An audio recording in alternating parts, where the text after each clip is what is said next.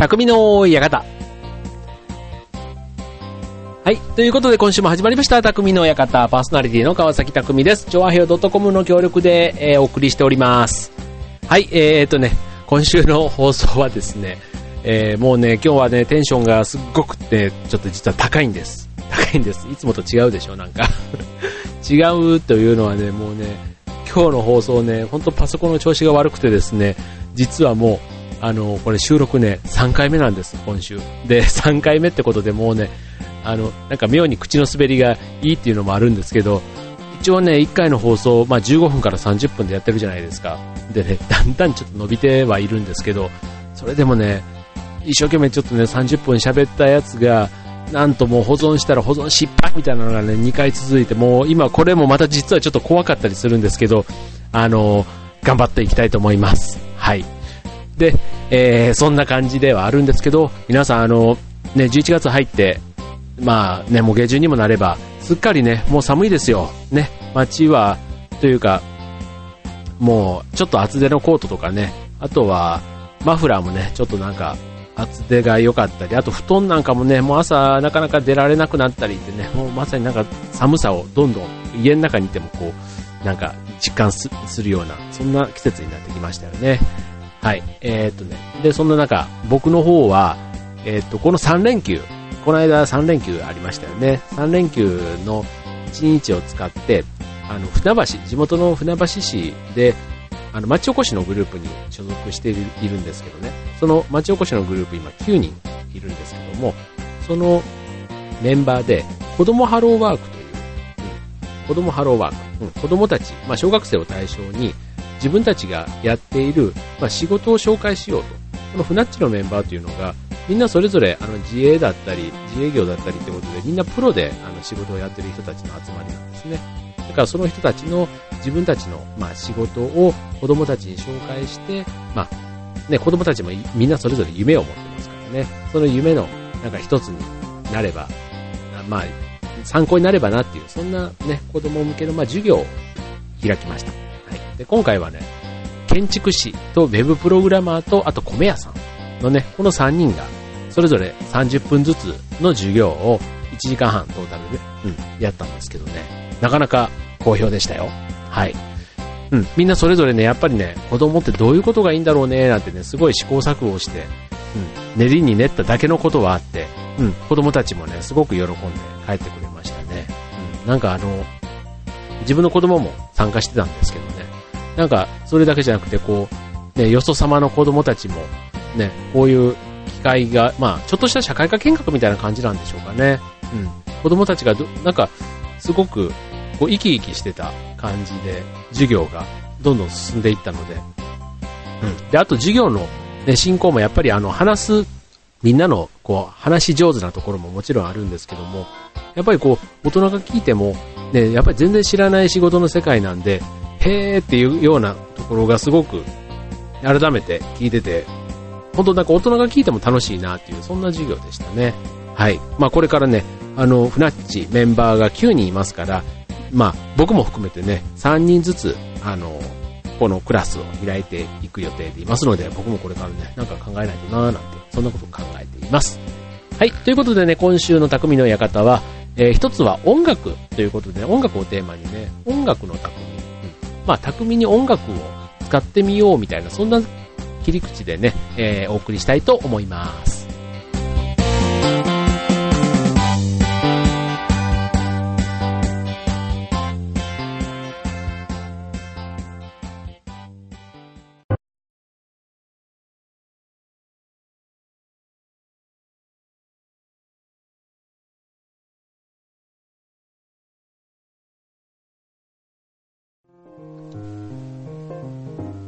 はいということでね、はい、えー、始まりました、えー、続いてのコーナーですけども、えー、テーマは音楽です。はい音楽ですよ。で、えー、音楽ですけども、音楽流れてるかなあな流れてますね。はいということでね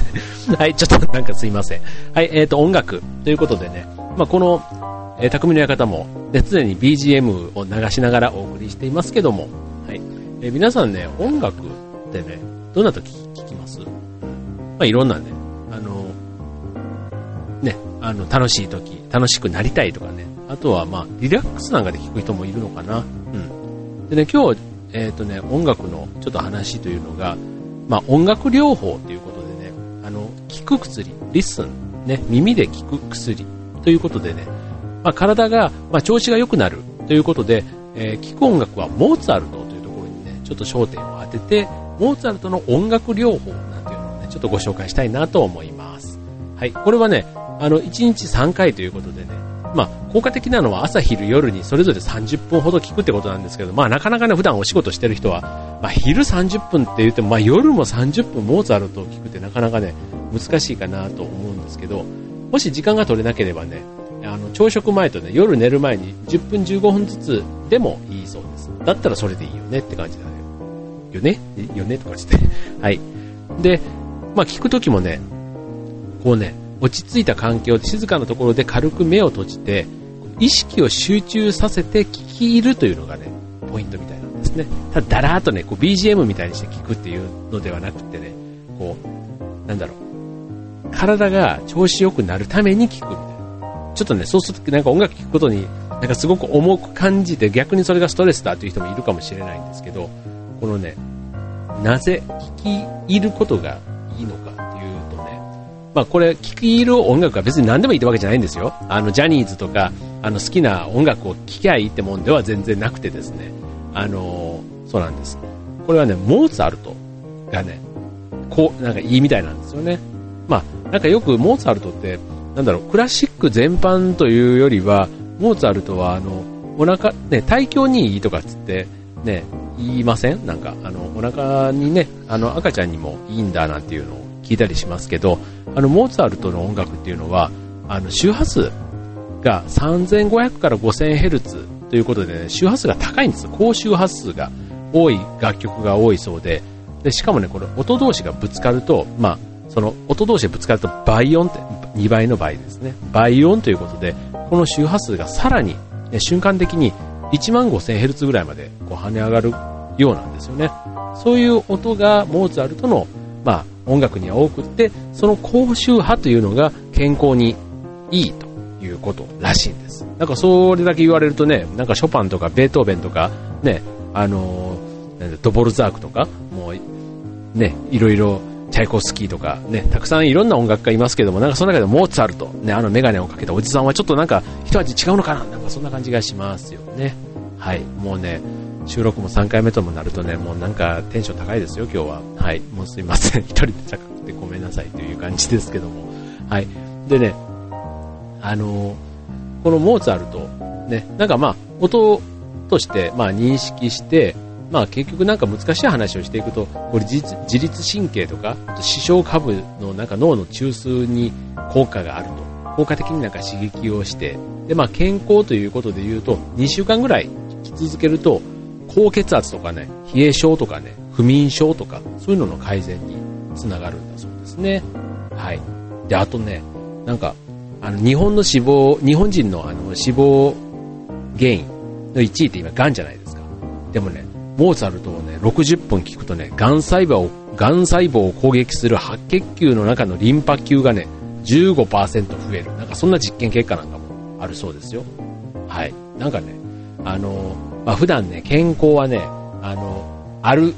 病気にならないとやっぱり健康のありがたみって分かんないじゃないですか、ね、だからこそ、ね、こういうなんか日頃の積み重ねじゃないですけども、ちゃんとね僕もちょっと聞くとなんかどうしてもなんか眠気が襲ってきそうな感じはしますけども、ね、これを聞き入るとなんか体にはいいって言われるとなんか薬と一緒っていうかね、なんかそういうヨガみたいなね、そういう感覚でもしかしたらやってみてもいいのかななんていうふうには思っています。はい、えー、巧みな音楽活用方法でした。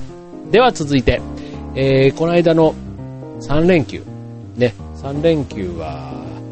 何の日だったでしょうか。そんなところでお送りします。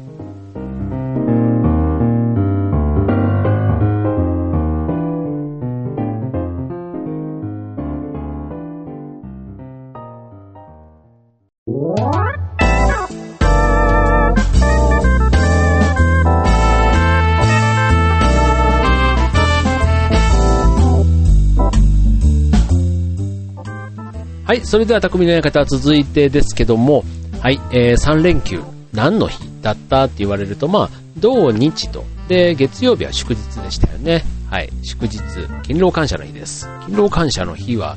ね、あのー、まあ当然祝日ですからご存知の方多いと思いますけど、もう一つじゅういちがつにじゅうににち日曜日は何の日って言われるとね、最近これすごく定着してますよ。はい、何の日かと言われるといい夫婦ですね。はい、ご存知ですか。うん、結構ね、あの結婚してる人たちで言うとね、だけじゃなくてもいい夫婦の日ってなんかすごく有名ですよ。もしかしたら勤労感謝の日よりなんかいい夫婦ってその語呂の良さになんか覚えてる人って多いのかなっていう気はしますけども、はい、今日ねそんなちょっと夫婦の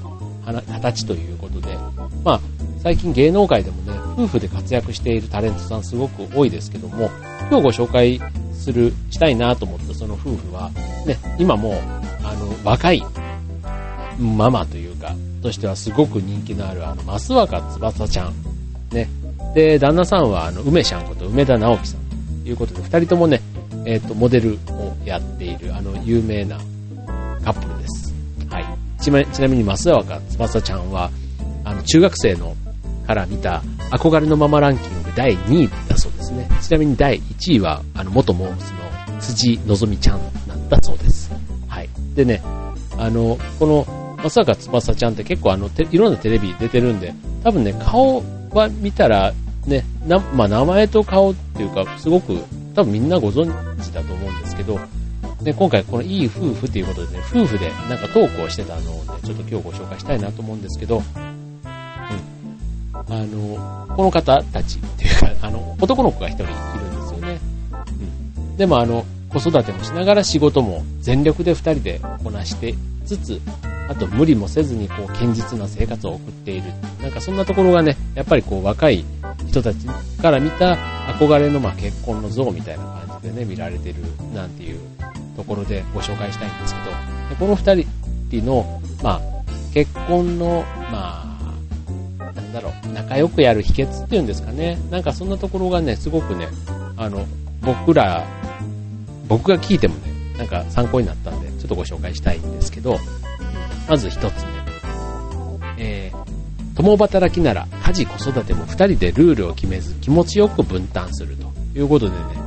ねなんかあの家事とか楽しいよねなんていう話をしてるんですけど、うん、どうですかこういうルールを決めずに気持ちよく分担ってなかなかね難しいですよね。なんかついついこうあんたここやってよ、ここ私こことかね、なんかこう相手がどうしてもなんかやってないようなそういうのってついついなりがちじゃないですか。ねそれをねなんかこうまあたまたまこのふたりの場合だとこう相手がやったことをすごく褒めたりする。わあすごいこれまでやったの。なんかそういうのはねやっぱりまた重要ですよね。なんか気遣いというか。変, 変なこう気遣いではなくていい気遣いというか、だから気がついたことは自分からもやるし、そういうねお互いが気がついたら自分でやるみたいなこともあるから、なんか結局分担をしなくても家事はなんか結果的にはうまく回ってるね、そういうことみたいなんですよね。なんかいいですよ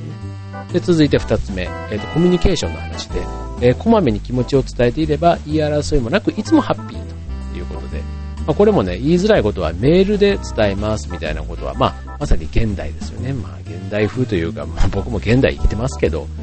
あの結構今って告白するのもねメールで、別れるのもメールでみたいなのもねあることを考えると、まあ、メールがもう普通のねなんかあのコミュニケーションツールにはなってますよ。確かに。だからねあの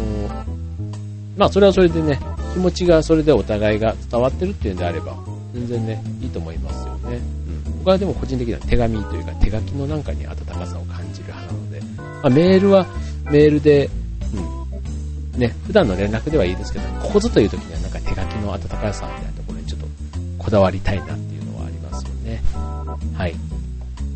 い、でみっつめで夫婦であることの良さということでね、お互いこう丸ごと認め合って素の自分でいられるのが夫婦なんていうことでね、なんか性格がこうねあの得意なことと不得意なことというか、ね、お互いが一結構あの相性って得意ななんか好き好みみたいなのがある程度合ってる方がまあいいっていうのってある程度あると思うんですけど、ただね、得意不得意の部分はね、やっぱり夫婦って考えるとお互い一緒のことが得意でお互い一緒のことが苦手っていうよりは、こう相手がどっちなんかが得意だった得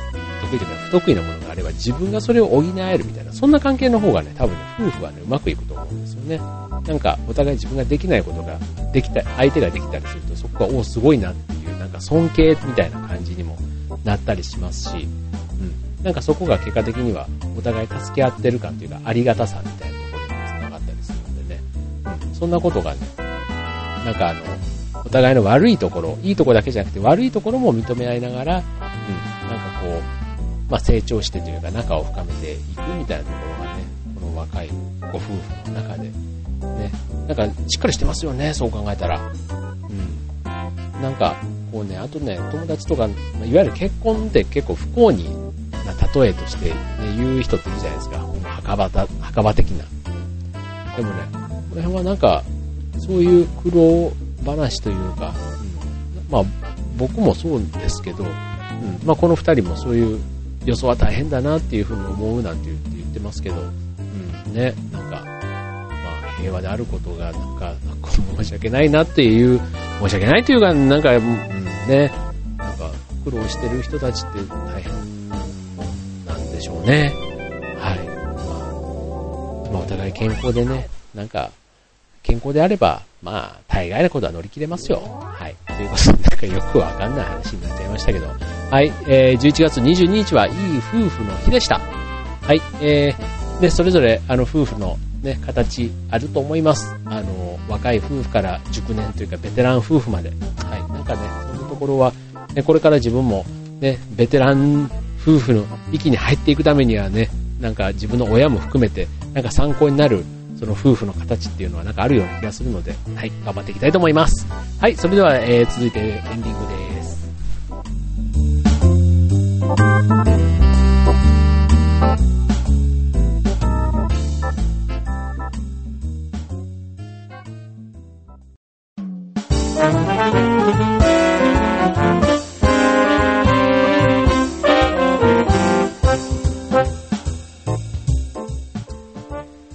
はい、というわけで今週の匠の館も終わりの時間が近づいてまいりました。はい、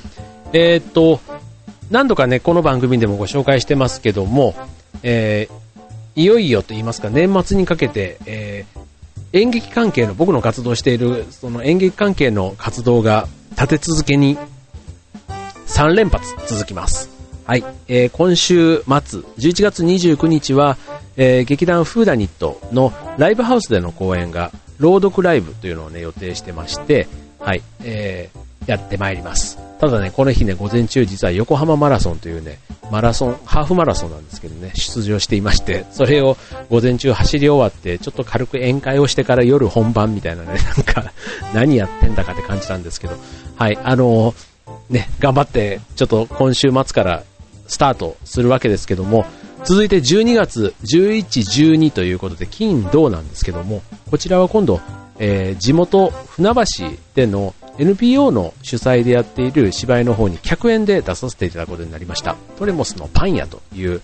えー、こちらはね普段やっているミステリー劇とは全く違う心温まるあの話なんですけども、はい、それにパン屋さんの役で今回は出演します。久しぶりにね人を殺しません。殺したり殺されたりそういうねあの血が出ません。はい、ということでねあのね今回ひゃくえんということなんで、まあそういうみんないろんな劇団に属している人たちが今回参加するんですけどね、うん、すごい新鮮ですよ、うん、いつもの劇団メンバーとま違うというのもありますけど、なんかよその釜の飯を食ってるというか、うん、みんなプロでやってる人たちもね、全部でにじゅうなんにん出演者がいるんですけど、その半分じゅうにんぐらいはプロなんですよね。で僕たちアマチュアのメンバーがさんにんぐらいいて、あと一般参加の人もじゅうにんぐらいいるっていう、そんな感じの出演メンバーなんですけど、はい、えー、ふつかにわたってお送りしていきます。はい、えー、こちらもあの調和平のホームページの方でイベント情報で、えー、更新していますので、もしよかったら見てみてください。はい。で、続いてはじゅういち、あ、じゅうにがつじゅうくにちとにじゅうにちですね。じゅうく、はつかで、えー、こちらは劇団フーダニットじゅっしゅうねんの、えー、感謝祭ですね、記念フェスティバルということで、こちらはいつもあの稽古を使っているあの公民館の方でやらせていただく予定です。ただね、これあのじゅっしゅうねんの記念ということでね、じゅっしゅうねん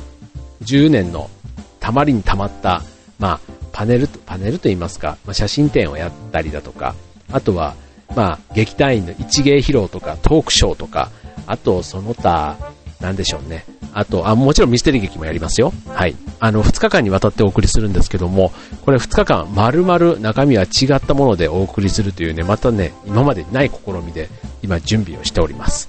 ということで、えー、今週末に始まってにしゅうかんごのトレモスのパン屋、さらに翌週のじゅっしゅうねん祭りということで、もうね年末までは駆け足駆け足です。はい、もうとにかくね、なんかあのなんか用事があるうちは風邪をひかないって言いますからね、まあ、気持ちも張ってでしょうけど、あのー、なんとか乗り切っていきたいと思いますよ。はい、ということで、もうこれが終わればね、もう年末はもうバーっともう宴会続きでまあいっかみたいな感じではあります。はい、ということでね、皆さんもあのー、年末に向けてなんか楽しい行事ね、多分今から計画たくさんされてると思いますけども、はい、もう風邪とかひいたらね、本当ねもったいない、本当もったいないと思いますからね。僕ねいつもあの年末ね風邪ひくんですよ。本当あの正月も一回風邪ひいてね、大阪帰ったけどあのずっと寝込んでた時があったんですけど、本当年末ねどっかでいつも体調崩してるんで、今年ねまだねちょっと風邪をひいてないのがちょっと逆に怖かったりするんですけど、うんまあでも本番がねとにかく終わるじゅうにがつのはつかまでは、うん、あの体調管理は自分も自己管理自己責任ですからね。はい。もうしっかりしていきたいと思います。皆さんもそんな、ね、健康を気をつけて楽しい冬を迎えましょうということで、匠の館は今週はここまで。バイバイ。